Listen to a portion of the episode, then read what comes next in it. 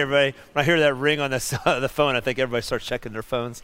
You know, it's like if you're 70 years old, that might be your ringtone. It's wonderful. Reminds you of an older time. Well, my name is Brad. I'm one of the pastors here at Grace. And if you don't know me, so I spend a lot of my time working with young people, people 24 and under, and all of the ministries that work with them. And what a privilege it is. I've been here for Grace for a long time, and I've seen a lot of God do a lot of great things here. And I just have the great privilege of talking today. It's been a busy summer, so people are all scattered. And you heard what Donnie had to say. Isn't that awesome about sports camps? I mean, you watch those videos, you see these kids having fun. I love that stuff. Yeah. That's great. And it's not because of our programs, like I mean, like we're doing, like we're inventing anything. It's because Jesus Christ changed people's lives, changes people's lives, and we're seeing these young people. And imagine if the young people can see hope in Jesus at a young age, and where that trajectory can take them. Because we know life is tough, you know. And so here I am today, just talking to you a little bit in this series called The Call, and we've been working through things. Last week, Pastor Jeff started us off, and I would encourage you if you weren't here last week to go back and listen to that because it's such an important message. And let's talk about the call of the Father and really the call to come back to Him. And it was awesome, and I really appreciated that. And today I'm going to talk about a call, something that's a little bit different. It's kind of talking about like the call of our culture. All of us, all the time, are being marketed and messaged to constantly, right? We always hear these messages. You know, you go, you go, you do you, boo boo. You run after what makes you happy. You find yourself, and it's, and the thing is, it's all stuff that comes so naturally to us, right? We're naturally running, and we feel like a lot of times, if you're ever like me, a lot of times you just feel like you're always chasing after something and just out of your grasp. So whenever I was a kid, we used to play games. I lived in, um, you know, West Central Pennsylvania in a little coal mining community where um, you're not allowed to stay in the house after 8 a.m. So my dad would wake me up in the morning and say, Brad, you're burning daylight. I'm like, Dad, it's Saturday. It's 8 o'clock. Get outside, you know. And then uh, didn't come back in until it was dark you know, and so we'd go play. We played ball. I love playing basketball, things like that. Um, but I remember we played different games. There was this horrible game. It's the worst game ever invented called hide and seek. And now, for some of you, you might think, oh, what's the big deal? Hide and seek. It's a fun game. I'm good at hiding. I'm stealth and all that stuff. For me, I hated that game because I hate, hate sitting still. I can't stand it. You know, I mean, if I'm in a meeting too long, I find a way to get out of it. I need to stretch my legs or something, fake a phone call. Or, uh, uh don't tell anybody I said that. know, no, but that's how I feel. Some of you guys do that with church services, right? It's like, oh, I need to go do a phone call. Anyway, so, um, but anyway, so I remember we'd sit there. It goes, the, the rules of the game where you go sit as still as you can and hope that nobody found you for a long time. I think my parents uh, kind of made me play that game because they were annoyed with me. Brad, just go hide real quick. We'll come find you. you know, I was really good at it some days, it felt like. But I hated that game. But there's a really game that I hated even worse, and it was called tag. You know, the simple game takes no equipment to play, but I was terrible at it. My dad said I was so slow you could time me with a calendar, okay? That's how slow I was at running. I wasn't gifted with speed. And so me and my friends would go out, and the kids were older than me, and I felt like I was constantly it. And so I'd be out there running and sweating, and I felt like I spent most of the time playing tag. I guess, oh, come on, you guys. Come on, just let me, just let me catch you one time. And I'd run, and then once in a while, the, the, the sky would open up and the sun would shine brightly on me, and I was just about ready to grab somebody. They were there. And then they got away from me, you know, just right in my grasp. I almost had them. Oh, I'm still it.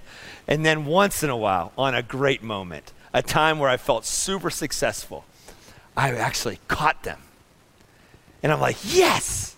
And before you know it, I was it again in about five, five seconds. You know what I mean? They'd catch me again. And it was my, my, my success was so short lived. And I feel like that's how I lived a lot of my life. I've had a lot of my life. Maybe you've been there before.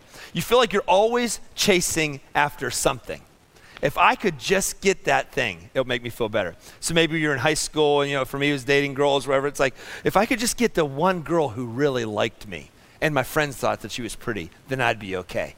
That will make give me success. Or if I found popularity, if I could just be in that group of friends, if I was with that group and they would call me on a Friday night and ask me to do something, oh, if I could just get that and then, or maybe it was like, for me, it was like I loved growing up, I loved sneakers. If I could just get that next pair of Jordans, that would be awesome. And if I get those, I'd feel better. Or if I could just get the newest, best thing. I felt so happy when I got my first car. I saved my money for and I bought it this little, so I'm 48 years old, so it kind of date me a little bit, but I, I bought this Honda CRX. It was a little two seater car. Anybody remember those cars? You know, I thought it was so cool. It was black. It had a sunroof on it. I thought I was, I just thought I was all that.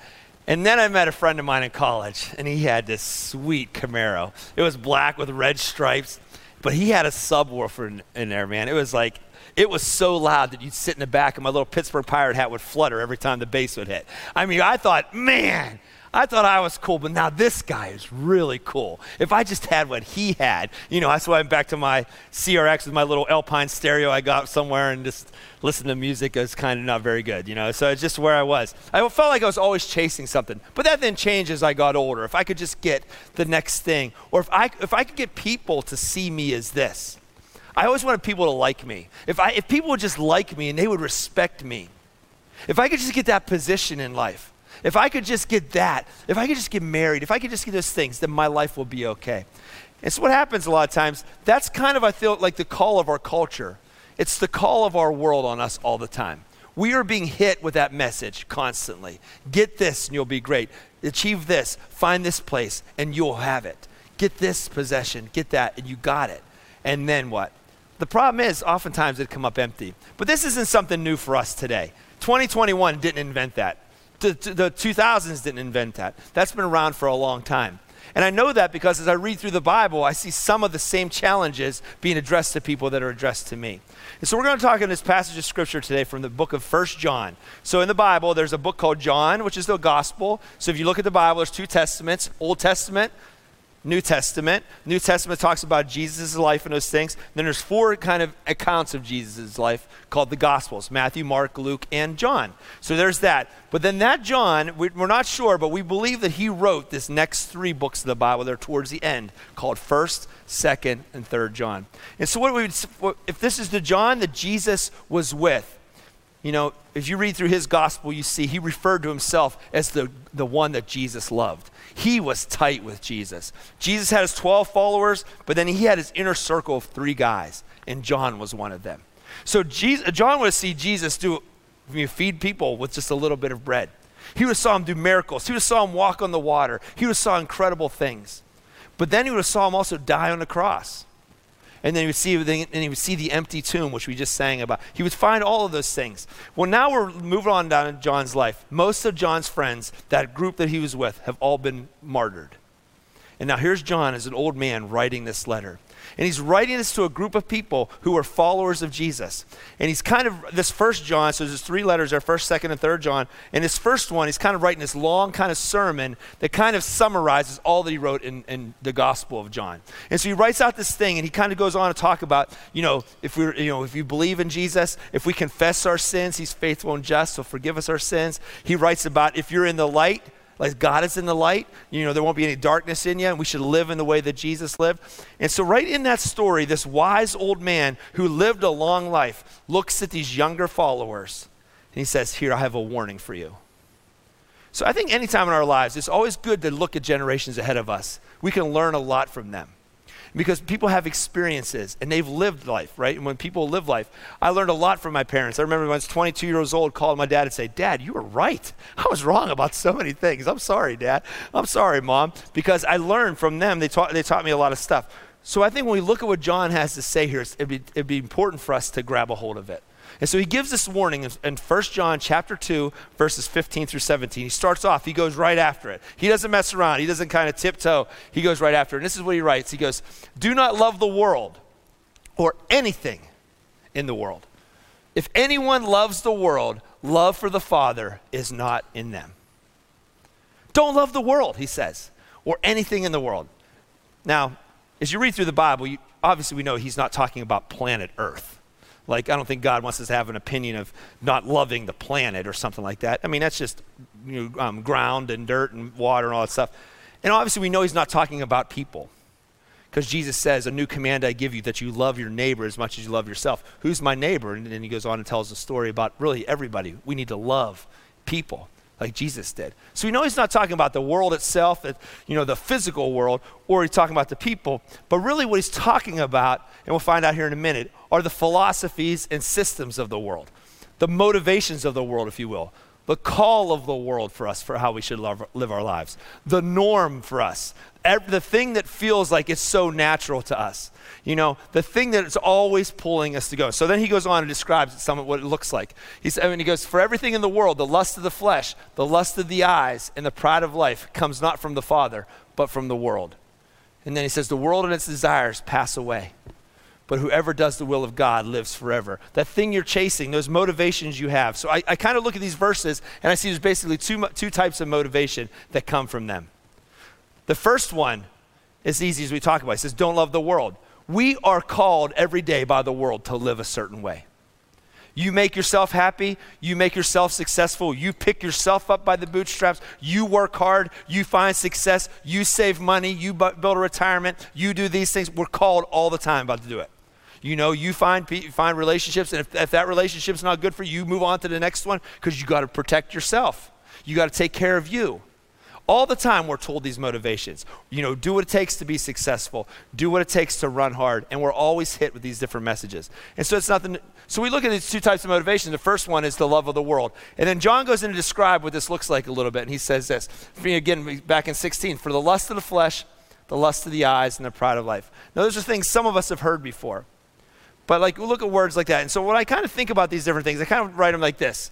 Well, um, the first one, the lust of the flesh, is when we chase pleasure looking for meaning. There's nothing wrong with pleasure.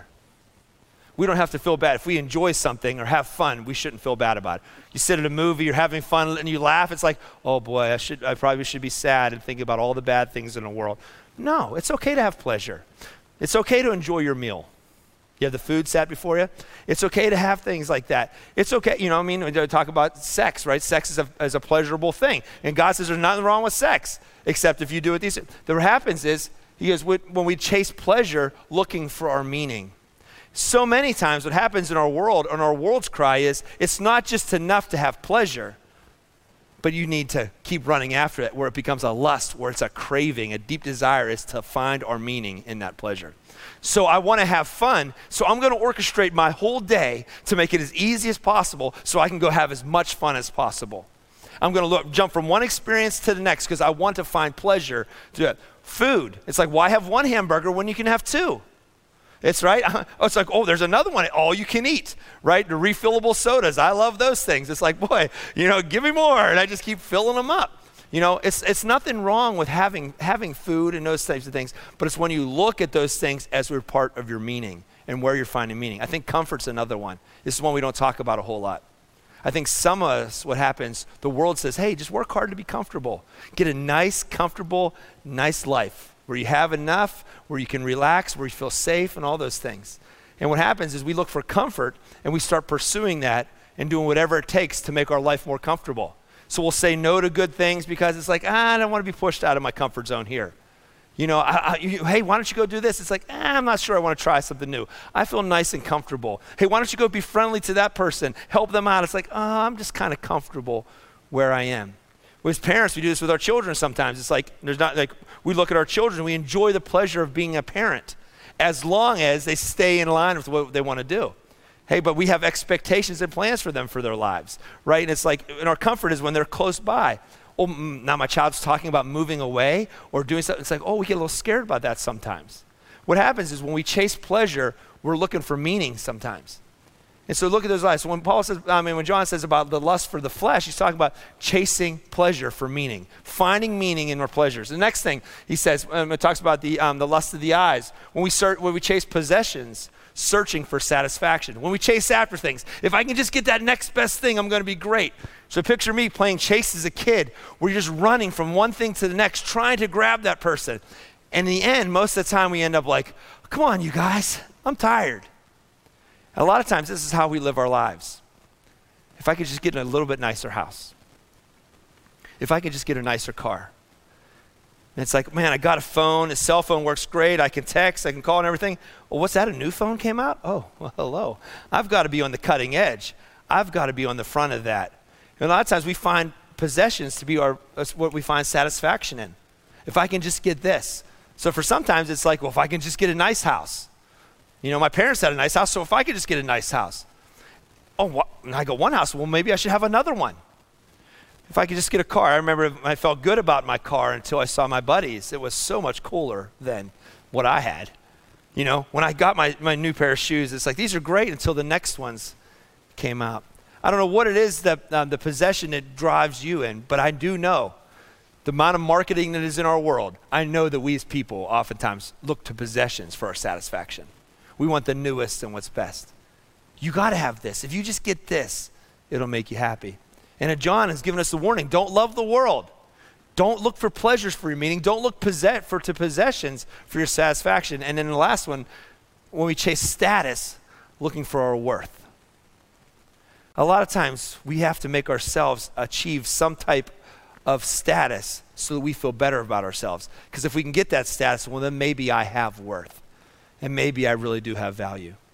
So if you're single, you think, well, I guess I got to get married because that's what I guess I'm supposed to get married because people get married. Well, I got to get married so that I'm viewed, so I feel like I have worth. Or maybe if you feel like you're in a job, you're thinking, I got to get that promotion.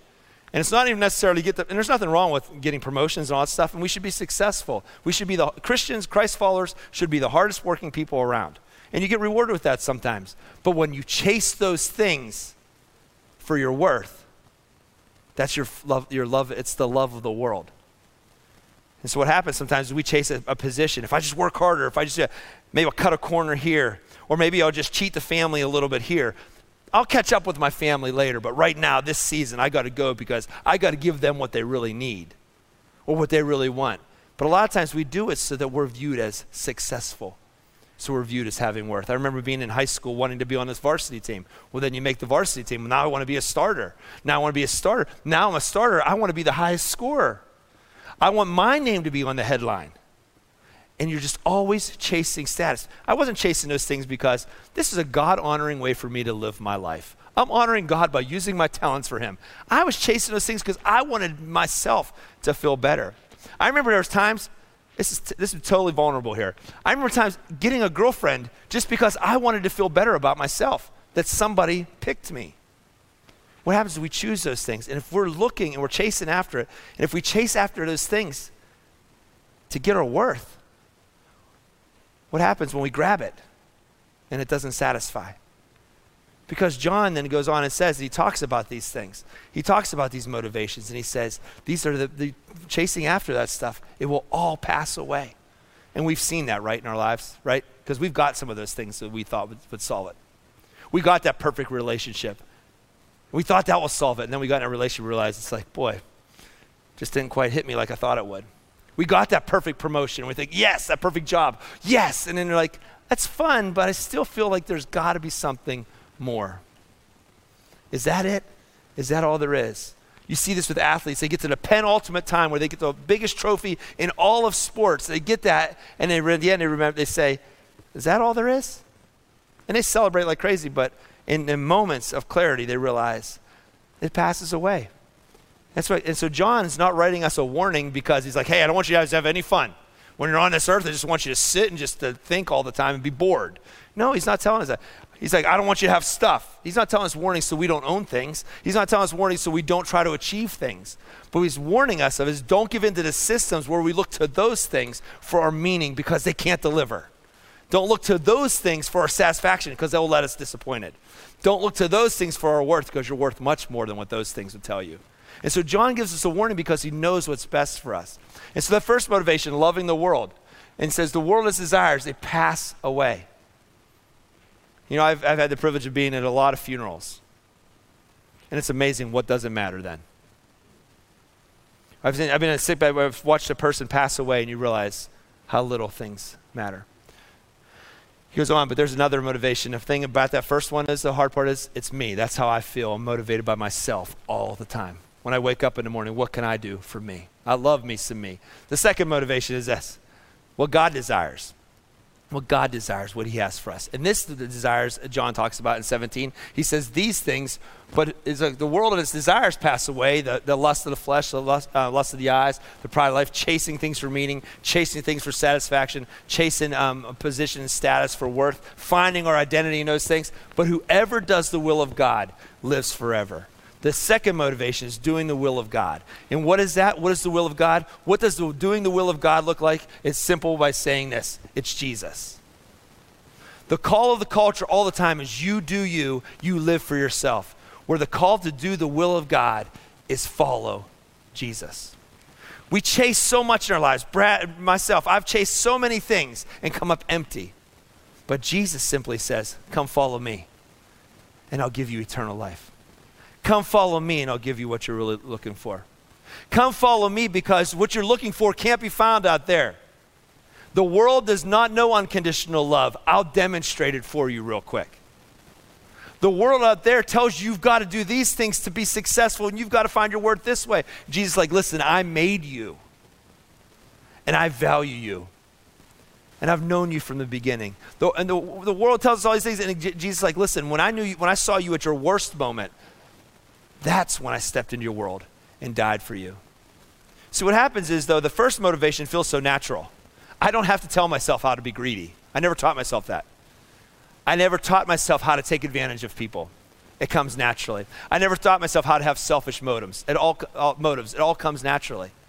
But following Jesus is so much different than that. And it feels totally unnatural. Because it comes from faith by stepping out in faith.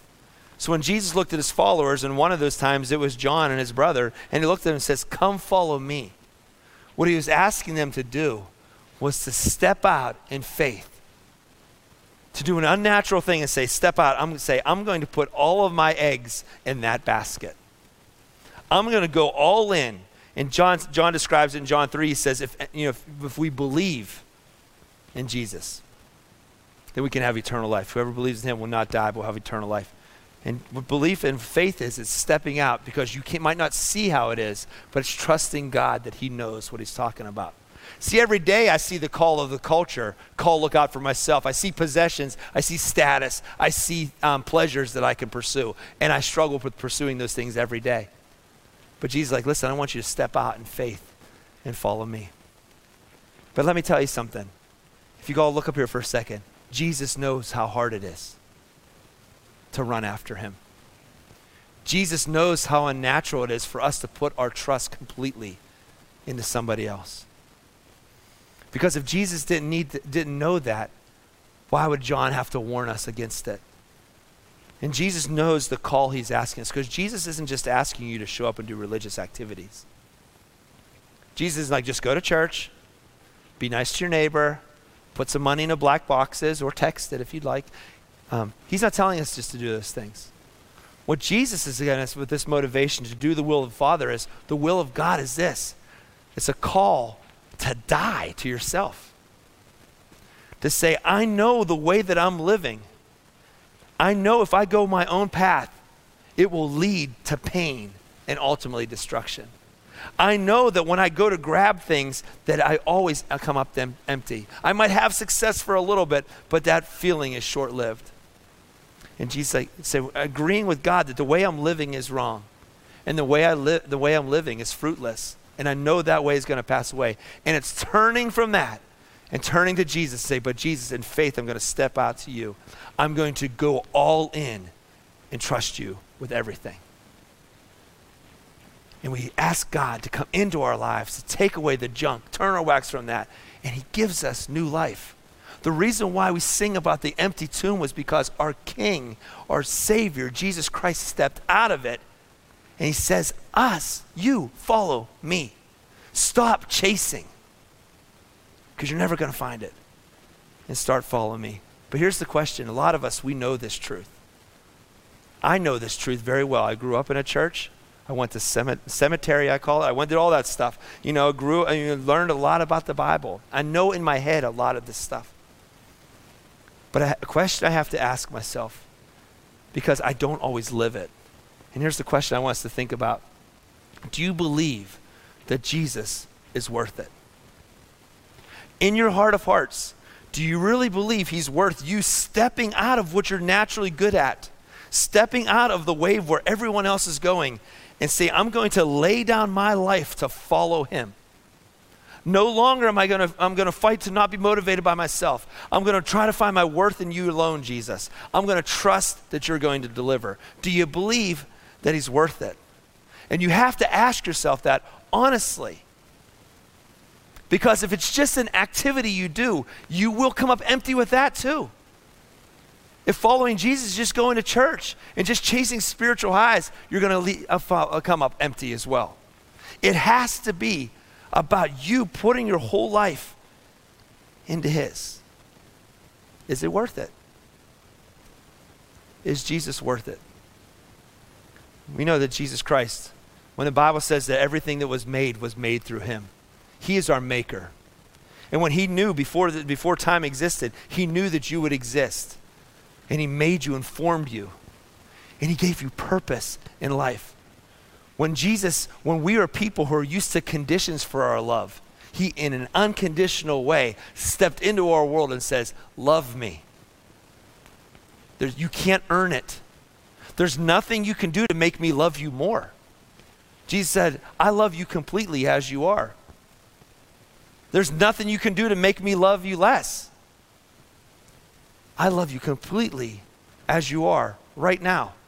In the book of Romans, it says, but Jesus, when we were still as sinners, when we were at our worst, Christ Jesus died for us. He didn't wait for us to clean ourselves up because he knows we can't do it.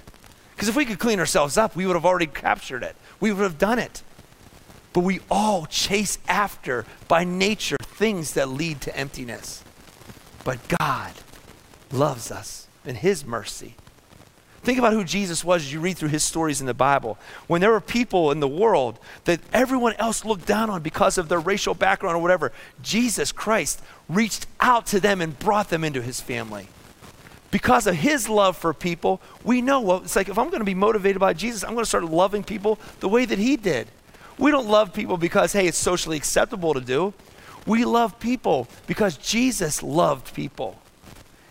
And I want to be motivated like him.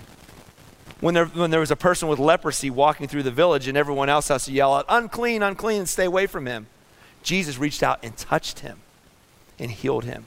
But he drew him close when people said, oh, those people are, are sinners, they're criminals, they're, they're thieves, when everyone cast them out and marginalized them, Jesus ate with them and drew them into his family.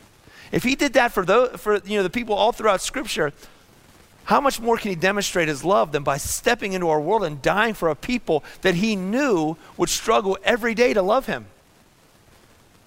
The amount of times that I've known Jesus was best for me and I've turned my back on him Yet he keeps calling me back. There's no such thing as a lost cause. But it's because Jesus is worth it. So when we look at our lives, the one motivation Lee will leave us chasing. It will always have us on the run. It's what's nor- normally, it's culturally acceptable to chase after those things, to become great in our own eyes to become, to become uh, p- pursuing pleasures and pursuing, pursuing possessions. It's culturally acceptable when you can fit right in with everybody else. It's easy. And Jesus knows it's the natural thing we do.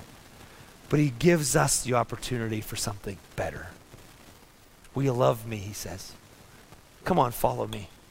Because when we follow him, in him we find what it is we're really looking for.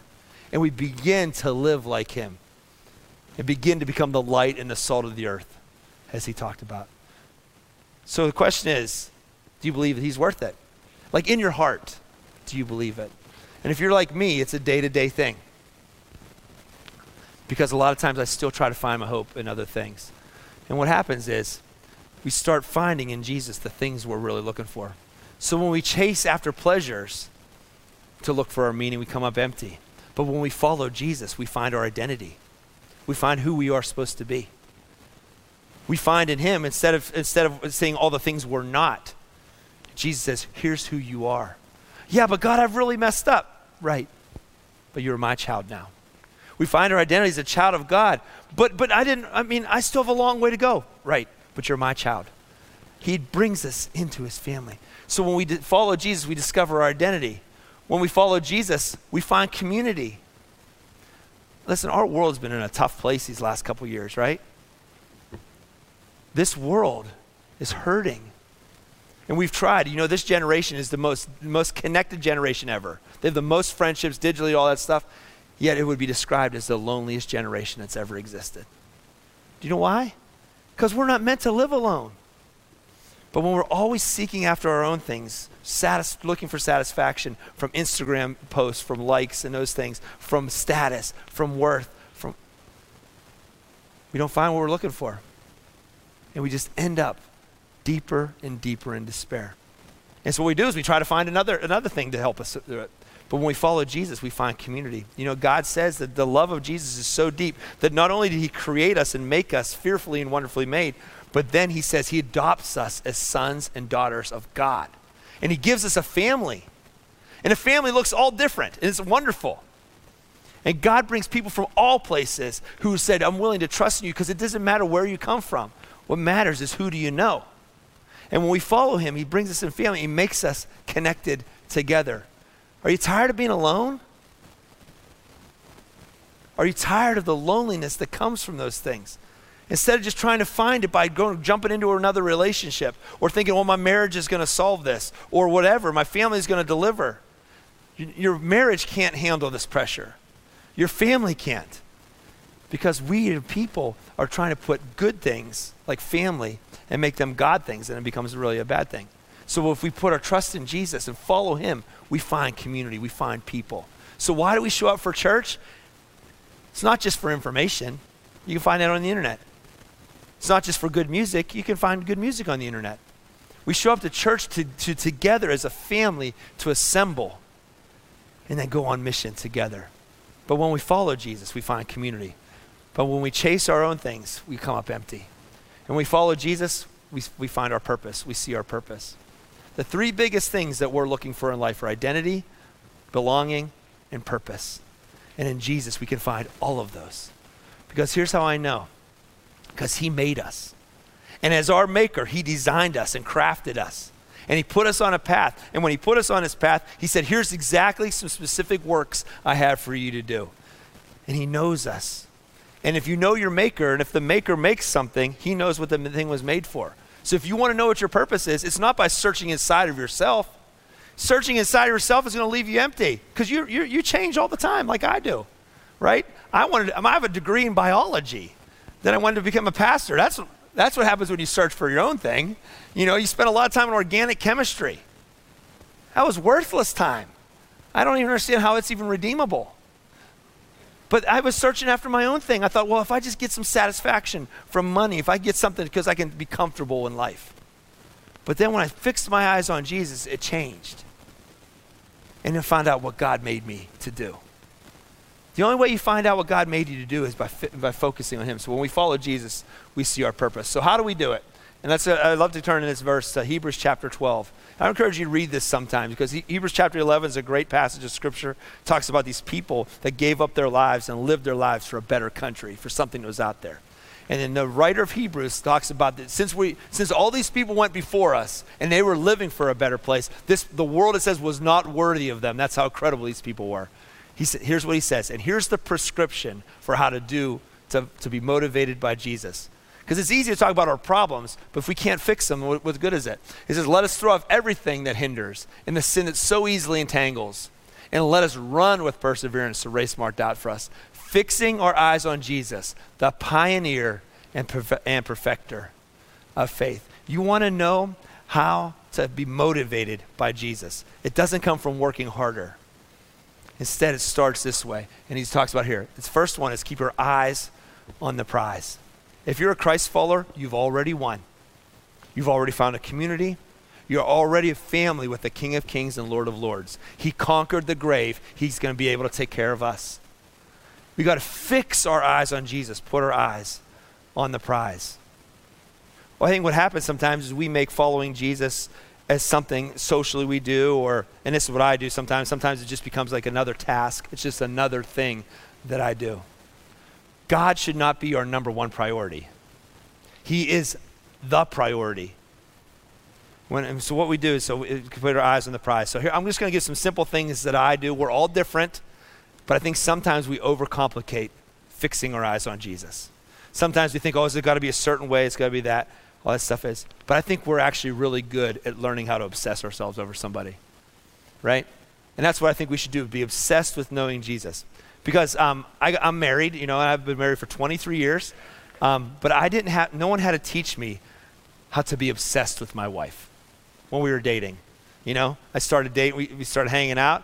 I got the butterflies. I'm like, "Ooh, this this girl's pretty good. You know, she's really nice. You know, it's like, okay. And when can we see each other again? So I tried to make another appointment to see her. I set up another time to see her. And when I, when I wasn't with her, guess what I did? I thought about her all the time. I'm just like, oh man, and I'd smell something. I'm like, oh, that reminds me of that time. You know, I mean, just constantly. And we lived states away, but somehow we stayed in contact with each other. We wrote each other letters. Oh, I write letters. And then she'd write me a letter, and it would come. I'd be like, ah, there's a letter. No, I'd rip that thing open. Oh, it smelled like her. Oh, I'm reading through this. Oh, it's so great. I would take this thing that looked like a jelly bean and drag it with the cord into my room at home, and I'd call as a phone, and I'd call her because we didn't have cell phones back then. We'd talk. Listen, following Jesus, fixing our eyes on Him, is being obsessed with knowing Him.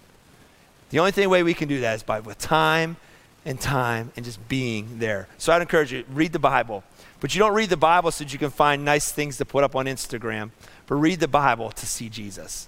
So if you haven't been reading the Bible, or if you feel like it's just kind of like it's just not, it's just not doing it for me, I would encourage you to go to like Matthew, Mark, Luke, or John, to go to John and just obsess yourself, keep your eyes fixed on Him, and learn from Him.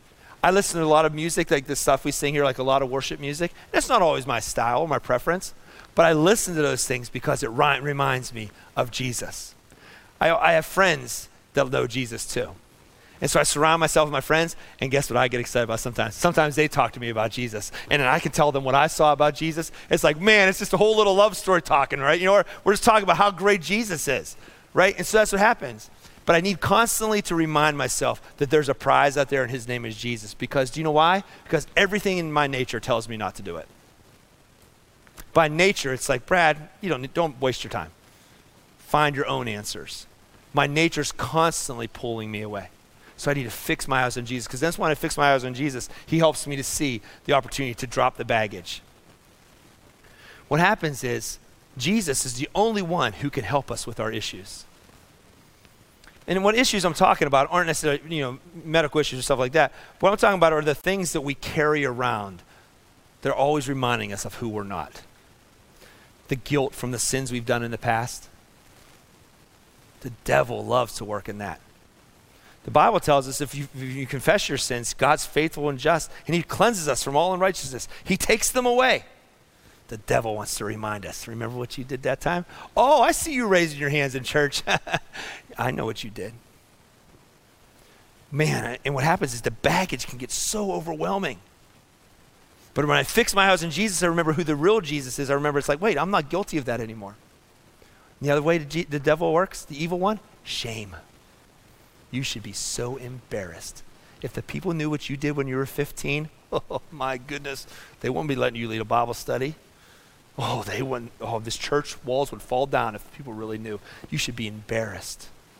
There's no shame in following Jesus. Because when we choose to follow Jesus, we give our lives to Him, we're a child of the King. We can boldly go before God and walk as people who've been changed. When shame comes up in our lives, that's the evil one. He's working overtime because he knows if he can get you embarrassed, he knows he can get you sitting still. And the last thing he does is fear. If he can make you afraid. How many things have you not done because you've been afraid? What happens if? And God's saying, Follow me. But if I go all in with you, Jesus, what if you don't deliver? Get away from the fear. That's the most common thing throughout the Bible that, Jesus, that is written in there. Don't be afraid. The devil, though, he works in guilt, he works in shame, and he works in fear over time. And sometimes we have sin in our life we need to get rid of. There are things that hold us back. But when we fix our eyes on Jesus, he points those out to us. And instead of saying, hey, listen, get those things cleaned up and then come, go fix yourself and then I'll, maybe I'll accept you, or go prove it to me and then come back, Jesus says, just lay them down at my feet. I already paid the price for them. You've already won. The tomb is empty. Your sins are forgiven. Now, the last thing is now run freely. Man, start living. I know it's hard. We get so beat down by life, and we're always reminded of all the things which we're not, and all the ways we've failed. And sometimes we got to own some of that. We ask God to forgive it, He cleanses us for that. But we forget that we know the King of Kings. We are not just people in a, in a small little portion of the United States that are just trying to figure out how to exist. We are created beings by God that God moved from death and brought to life and brought into his family. We are eternal beings that can have eternal life and can have eternal hope and can have all the time we want with Jesus in the world. We know the king. Why are we run, why are we just bouncing through life, just trying to get from one day to the next? If you've ever asked yourself, there's got to be more to life than this, then I'm telling you that there is. If you've ever felt like I'm just barely existing, let alone living, Jesus wants us to live. Now, life's hard. We get beat down by stuff. Jesus knows that. And that's why Jesus is the king of empathy. When Jesus saw the crowd, he saw them as harassed and helpless, and he was moved with compassion. Jesus has compassion because he knows he walked on this earth. He paid the ultimate price. He knows how hard it is to live. But he wants you to keep running.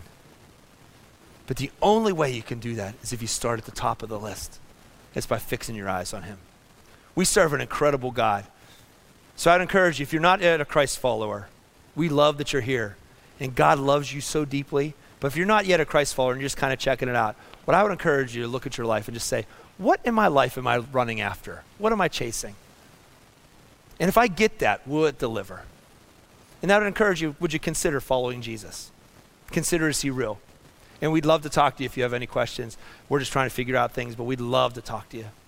If you are a Christ follower, you know, you've, you made a decision to follow him, God adopted you as his son or daughter, yet you're running after things of the world, you're chasing stuff, I'd encourage you stop chasing. It's time to start following. Get back to following. Because let me tell you, that baggage is heavy. And you're not on this earth just to exist. You're on here to run freely for Him. And if you are a Christ follower who's been running, but man, it gets hard sometimes, keep going. But keep your eyes fixed on Jesus. And let me tell you, it is worth it. He is a God who keeps his promises. And because of that, we can sing today and praise him today. So the band's going to come out now as I pray. Dear God, just thank you for the time we could be together. Lord, I thank you for your son, Jesus. Thank you, Lord, for all that you've done in our lives. Lord, you know us at our worst. You know how we really feel. You know how we really think, Lord. Yet you forgive us and you'll redeem us. Lord, when we felt that we were unlovable, unworthy. Lord, you stepped off the mountain, stepped out of heaven, and stooped into our world, Lord, to demonstrate your love for us and to save us, not because of how great we are, but because of your mercy. So, Lord, I really pray that right now you'll do an incredible work in our hearts. Lord, for my friends today who are feeling beat down in life, Lord, I pray that they will know that you're loved, that they are loved deeply by you. For my friends here today who are not sure they want to follow you, or not really sure. And they, when they ask the question, Are you worth it, Lord? They're not sure. Lord, I pray that in a supernatural way you'll show them that they are loved. And Lord, for my friends who are just running and fighting a good fight, Lord, and they just keep on, Lord, and they're wondering, Lord, is it worth it? Lord, I pray that you just keep giving them the strength that they need. You are a great God. And Lord, because of that, we pray in your name, amen.